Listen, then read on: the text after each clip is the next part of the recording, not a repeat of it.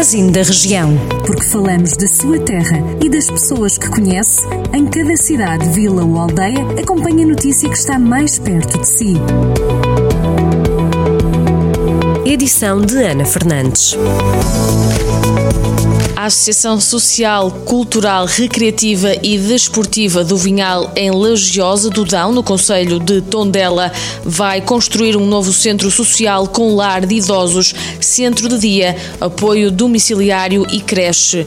Com o apoio da Câmara de Tondela para a construção, a Nova Valência vai ter a capacidade para receber um total de 126 utentes. A primeira fase tem um investimento previsto superior a 1 milhão de euros e a segunda vai ter uma verba igualmente de 1 milhão. O apoio da autarquia está avaliado em cerca de 1 milhão e 200 mil euros.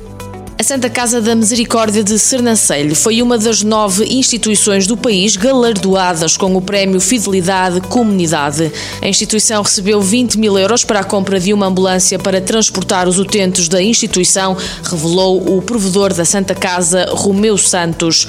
Ao todo, o prémio Fidelidade Comunidade atribuiu numa primeira fase verbas de 150 mil euros. Este ano e excepcionalmente os prémios avaliados num valor total de 700 250 mil euros foram divididos em duas fases, com dotações de valor diferentes. A primeira fase premiou projetos urgentes ou emergentes com valores entre 5 mil e 20 mil euros, com o objetivo de dar uma resposta imediata a necessidades locais e aos desafios urgentes do setor social, muitos deles decorrentes da pandemia da Covid-19.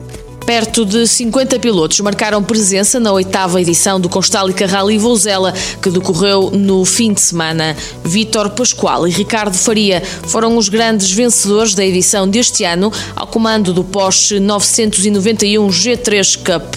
A dupla André Cabeças e Bino Santos triunfaram em Vouzela para o Campeonato Centro de Rallys com o Mitsubishi Mirage Proto. O Constálica Rally Vouzela pontuou para o Campeonato de Portugal de Rallys GT, para o Campeonato Centro de Ralis e também para o Desafio Como Portugal. Estas e outras notícias que pode ler na íntegra em jornaldocentro.pt. Jornal do Centro, a rádio que liga a região.